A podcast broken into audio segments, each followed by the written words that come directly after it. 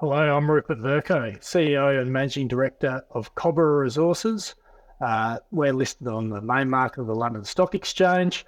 We have assets in South Australia, a tier one jurisdiction. We have d- grown and developed a gold and dual rare earth resource. And today we're going to be talking to Matt Gordon about our new discovery of Boland, uh, where we've just defined ionic rare earth mineralization in a very unique um, geological setting that's amenable to in situ recoveries, which gives us a massive opportunity. And we're really excited to progress that from this point. River, good morning to you, sir. Um, you are soon coming to our sunny shores, and I'm departing them. Uh, no correlation in that. Uh, but we have, I'm just speaking. I was hoping to speak to you face to face, but I'm, I, unfortunately, I haven't quite been able to make it work. Right. Um, good to meet you. Well, the first time we've met or spoken um, o- o- online. So, um, could you do me a favor? Give me a little bit of background on you. What's your background? What have you done? Where, where have you had success? Sure, Matt. Well, thanks for having me. Um, look, I'm a I'm a geologist. Uh, my background is fairly broad. Um, I've worked in exploration. I've worked in uranium ISR work before, um, and then migrated into hard rock prime. Uh, most of my time in gold, uh, focused on operational uh, into my management, uh, and then migrated from there into consulting, uh, high level business consulting in in uh, resources and operations. And I've spent the last two years with Cobra Resources, where we've been advancing the Wudinna project in South Australia. Right. Okay. But it's, it's like as you say, you kind of got a, a, kind of dual track there. Gold, rares. Again, not much correlation there either. So, um, what what's the focus? Okay. So for for us at present, uh, we have we've defined this uh, 279,000 ounce gold resource. We've been looking at the rare earth market and what the opportunity with rare earths are, and really, Matt, the opportunity with rare earths is diversification in supply, um, ensuring sustainable um, supply of rare earths to markets uh, outside of China. So reducing that geopolitical risk and uh, the important component of that is the right style of mineralization. And the news we've released this week is demonstrating we have that and we have that in a unique environment. So that is going to be the migratory point for us where we'll look at um, what we do with our gold assets because there's certainly plenty of value there, particularly the unique nature of the clay hosted resource over the top of it. But the Boland discovery represents a significant opportunity for our company. Right. Okay. So, if you don't mind, I'm going to compartmentalize that. Okay. The gold, it's not a lot of gold for you. So, you've got a choice. You can say, I'm going to throw more money at that thing and try and get a resource of plus 1 million ounces. You know, in, fact, these days, it's got to be plus 2 million ounces, I think, to be of interest. Do you, are you planning to throw money at that or do you monetize it in another way? Good question. Uh, look, the gold asset is very shallow. And there are other projects regionally that are more advanced than us that present as um, opportunities for us to monetize or bring forward commercialization. And we're certainly looking at what our opportunities are there. Right. Okay.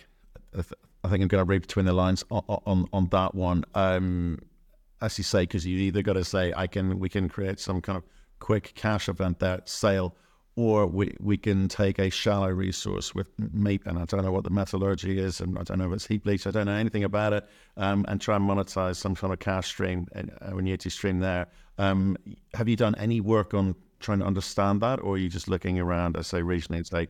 Well, look, uh, Matt, our focus to date has really been around growing the resource. We've we've done that in a relatively cost efficient manner, um, but now to get the best value out of that resource, we really need to look at what the com- best commercial outcomes are. So look at whether or that not that's a toll treatment option with a third party processing our ore, a sale, or um, a carried interest, for example. So we'll we'll certainly explore those outcomes and try and come up with the best option for shareholders. Okay, so it may have some future monetary value, but right now it feels like you're excited about the rare earths component. So tell us what you've got there. What do you know about what you've got today? Okay, so the the MET testing that we've recently released demonstrates two things. One, we have ionic rare earth mineralization, which is something that only a handful of companies have been able to demonstrate in Australia. And the benefit of that is is the simplistic nature of the leaching process. So to put it into context, Matt, we're using acidities that are the same as orange juice to be able to, to extract that from the clays. And most interestingly for us is the geological um, setting that these rare earths are in is we don't, we don't need to blast, we don't need to load and haul. We can potentially in situ recover them through putting in relatively benign lixiviants into the ground and extracting them back out. So that really is the most unique and enabling um, opportunity for us to pro- provide a really sustainable and integratable mining process at Wudinna. Well, potentially unconventional or certainly un- unknown. So we've we've heard about ISL or ISR um, in the context of uranium. Um, about fifty percent of the global market uses that technique. I've even heard it with people trying to attempt it with copper. But what gives, what leads you to believe that you can do it here with this type of deposit? So what these rare earths that we uh, have announced these recoveries on, they're occurring at discrete changes in chemistry, and those chemistry boundaries are between really permeable aquifer sands in an old river system uh, and then the rare earths occur in the clays that occur in bands within that river system. So through this desorption metallurgical process, we can ion exchange those rare earths out in a very environmentally friendly manner. And we believe that we'll get the right hydrology components, so flow rates through the system that will make it very cost effective. Right. And have you got experience in doing that? Yes. So uh, between myself, uh, David Clark, another director, and Robert Blythman, our exploration manager, we've all worked in ISR uranium previously, and we're all experienced in bringing those projects into development. Uh, okay, well, t- tell me more because I think there's obviously clearly a very, very important part of, of this in terms of your technique, your, your ability to uh, plan it, sure, do it, so, and recover those rare earths. So, so uh, tell me look, more. Robert um, sorry, David Clark. We'll start with him. David uh, is a legend of, of South Australian mining. He actually drilled the discovery hole at Beverley. He still, uh, to this day, kicks himself for missing Four Mile. Um, and in terms of successful mines, uh, Heathgate is still successfully leaching uh, the Beverley and, and Four Mile uranium mines. Uh, me, my, myself, I spent um, two and a half years early on in my career, bringing the um, Honeymoon uranium mine into production and doing resource drill out work at Gould's Dam.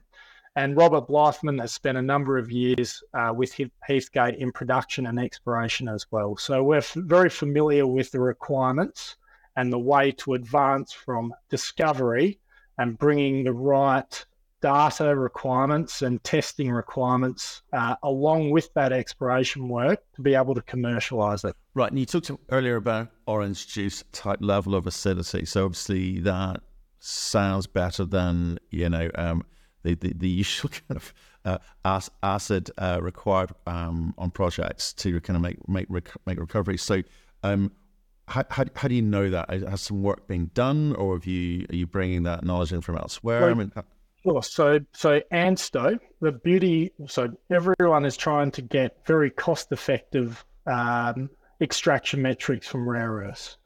ANSTO are a leader, global leader in, in rare earth metallurgy, and we've announced results from ANSTO that have demonstrated we're getting recoveries of up to 65% heavy rare earths and 58% magnet rare earths, which is where the majority of your value is in the suite of lanthanides, uh, at an acidity of pH 3, which is the same as orange juice uh, or red wine. And that is occurring within six hours. So it's a very rapid desorption process. And when we're talking about how much acid it's taking to do that, it's very low. So the most important thing is the acid consumption through that process is calculated to be minimal, and that's very, very positive. And when we think about that in terms of applying it to an ISR process, um, what the benefit is, is uh, groundwater already sits at a pH of five. So we're only taking it from a pH of five to a pH of three, whereas compared to in uranium, where you're taking it maybe from six or seven all the way down to uh, pH of one, um, the amount of acid required to do that is is far less, and it's it's far more environmentally um, less impactful and and therefore uh, more sustainable. So we see there's a number of benefits to this new geological model. Right. Okay. So let's talk about the the, the, the plan then. Okay, you picked. So actually, where did you pick this asset up from? I mean, how, how, so how, how do you how do you get to understand as much as you know today? So. Matt, when we first started looking at rare earths and what the opportunity was, we we focused on um, defining a resource that's complementary to our gold. So it overlies the gold. So we see significant value in that, in that you can effectively carry a mining cost on the gold metrics uh, to output rare earths, and that gives you a competitive advantage to clay hosted material. With our saprolite clay hosted rare earths, our recoveries are around 35% magnet rare earths at a pH of one. So, not as cost effective as what we've defined at Boland. But what was important about that, Matt, is we saw the the opportunity in the market was to understand the mineralogy the mobility of rare earths in the system and what's required to retain ionic rare earths. So we went on this very technical journey and tried to understand what requirements we needed in our system to be able to define these easily uh, extractable rare earths and and that led us to looking at these paleo systems and in particular Boland and uh, I suppose in the space of three months we've gone from exploration concept to um, drill confirmation, now metallurgical confirmation. So we've demonstrated that concept. So now it's up to us to advance that in both um, the mining concept and demonstrate scale. Right. Okay. Well, let, us let's, let's get on to the plan here because I think uh, rare earths has been a sort of, uh, been through sort of a difficult few years in the sense that it's very much uh, seen as a Chinese thing. You know, they control so much of the market. They have all of the technical know-how. They have had the money to throw at it, and the West's um, now desire to kind of obviously, or, or the understanding that it's a critical mineral, and the West's desire to kind of control our supply chain is is a little bit more known now. You are going to have to work out how you insert yourself into that ecosystem in the West, or you're going to have to be realistic uh, and say, well, maybe China needs to be involved in that supply chain somewhere or somehow. So, what is the plan for you guys? How how do you move this thing forward? What is your strategy for doing that? So that's something. Good question. Something that we're very conscious of, and we've certainly started that negotiation or that discussion piece with potential off takers. Um, companies with defined um, rare earth processing facilities and and contracts into America as well um, as a potential source of off offtake. So we see that there's commercial value in us being able to define those relationships and demonstrate uh, those co- potential commercial outcomes from a very early basis point. And I think uh, what's great from our perspective is they're already listening to us due to our sustainable um, criteria and a, a unique value prospect from an ISR point. Because from an industry perspective, there aren't any other projects currently um, pushing that, and that's due to our ge- unique geological model. Right, and, and and and that's lovely, but money talks, right? Oh. So you you're going to have to work out how you finance this, how you go from where you are today to where you, you want to be. And, and, and it's quite clear as geopolitics coming into play here. It's like, I think from the, from the US point of view, North America's point of view, if you involve China anywhere in that supply chain, you're not getting money out of the US, right? So you, you've got to work out very quick. And it doesn't matter which route you go, but there are some rules starting to be established here. So for a, for a London listed company with an, you know, Aussie assets run with a team in, in, in Australia, where where are you looking in terms of your near term um, requirements for capital, um, and indeed, you know, therefore and would that influence the way that you go about developing this out? Is it you know pure DSO, or are you going to try and move up the food chain? How do you play it? Well, look, Matt. Obviously, being an exploration company pre-revenue, um, we we're going to be going back to the market at some point to to raise capital to advance this. We're pretty confident that due to the strength of these results, we're not going to have have too many problems getting the right interest that we need. I think the the important component for us going forward, though, Matt, is to identify the right the right cornerstones and the right people who understand this story from an early point and will be with us through those testing periods. The, the beauty of this is is we've defined the metallurgical components, which is the most challenging bit in rare earths at a very early point. So now we've got lots of the good components to come in terms of resource expansion. We think that this is a regional scale opportunity uh, in terms of hundreds of millions of tons. And as such, we've picked up more ground to demonstrate that.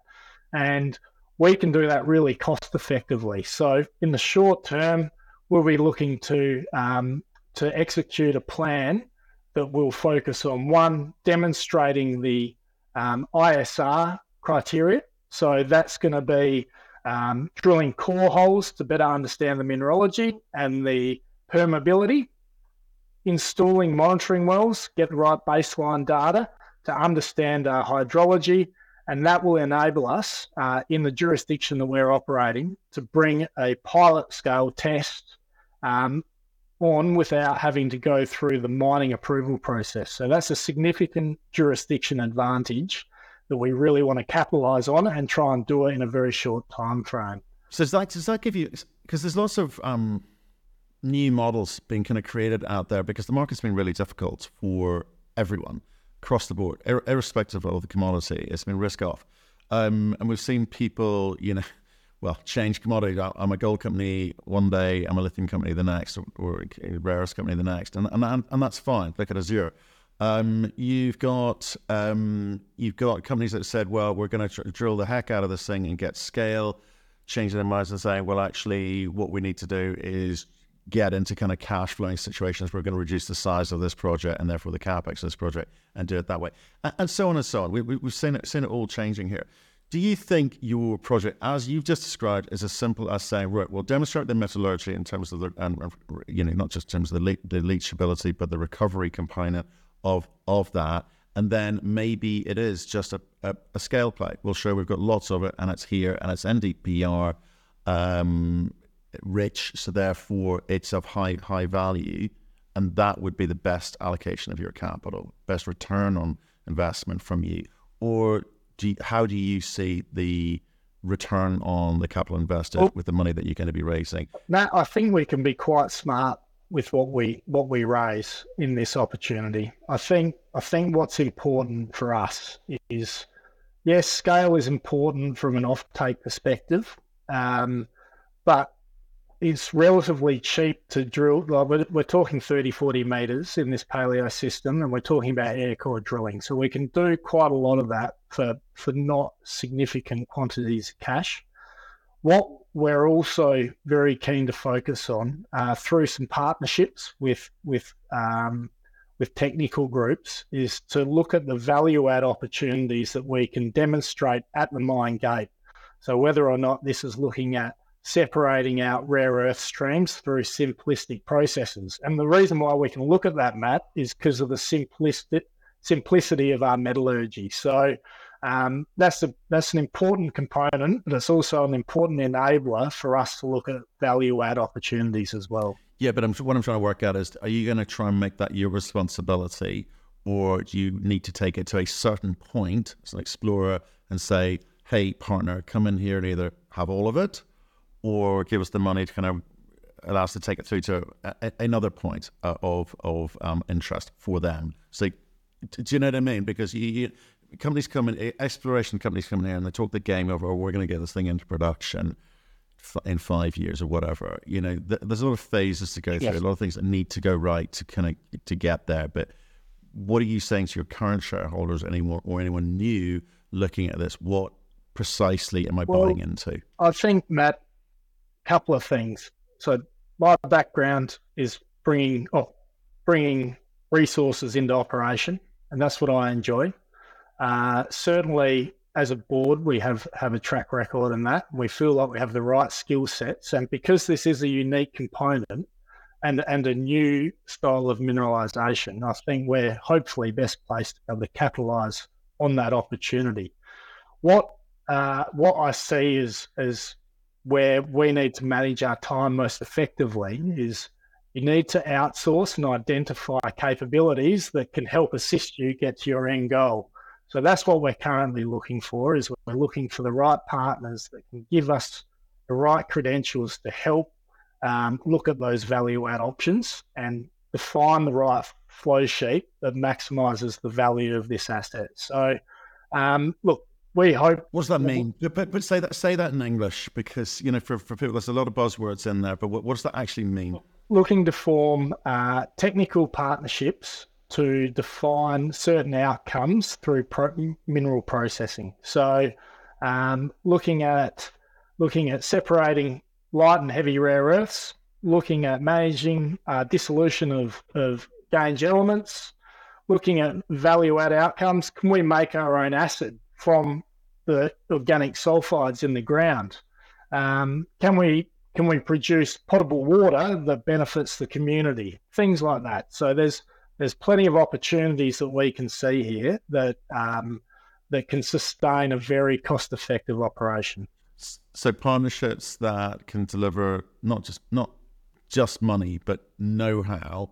Um, that some of that sounds very specific, you know, to you, you know, to where where where you are. What and, and you mentioned something that water is always a tricky one with you know. Um, water tables and you know obviously social license etc um, what are the kind of barriers for you in terms of moving this forward quickly in terms of wh- whether whether it be uh, well tell, what are what are the barriers oh, good question look uh, we're fortunate in that we have great relationships with our landholders we've engaged them very early in on this piece and we the Boland prospect occurs in broadacre farmland so one of the one of the challenges that we want to take on is trying to demonstrate to the community that we can integrate this with broadacre farming.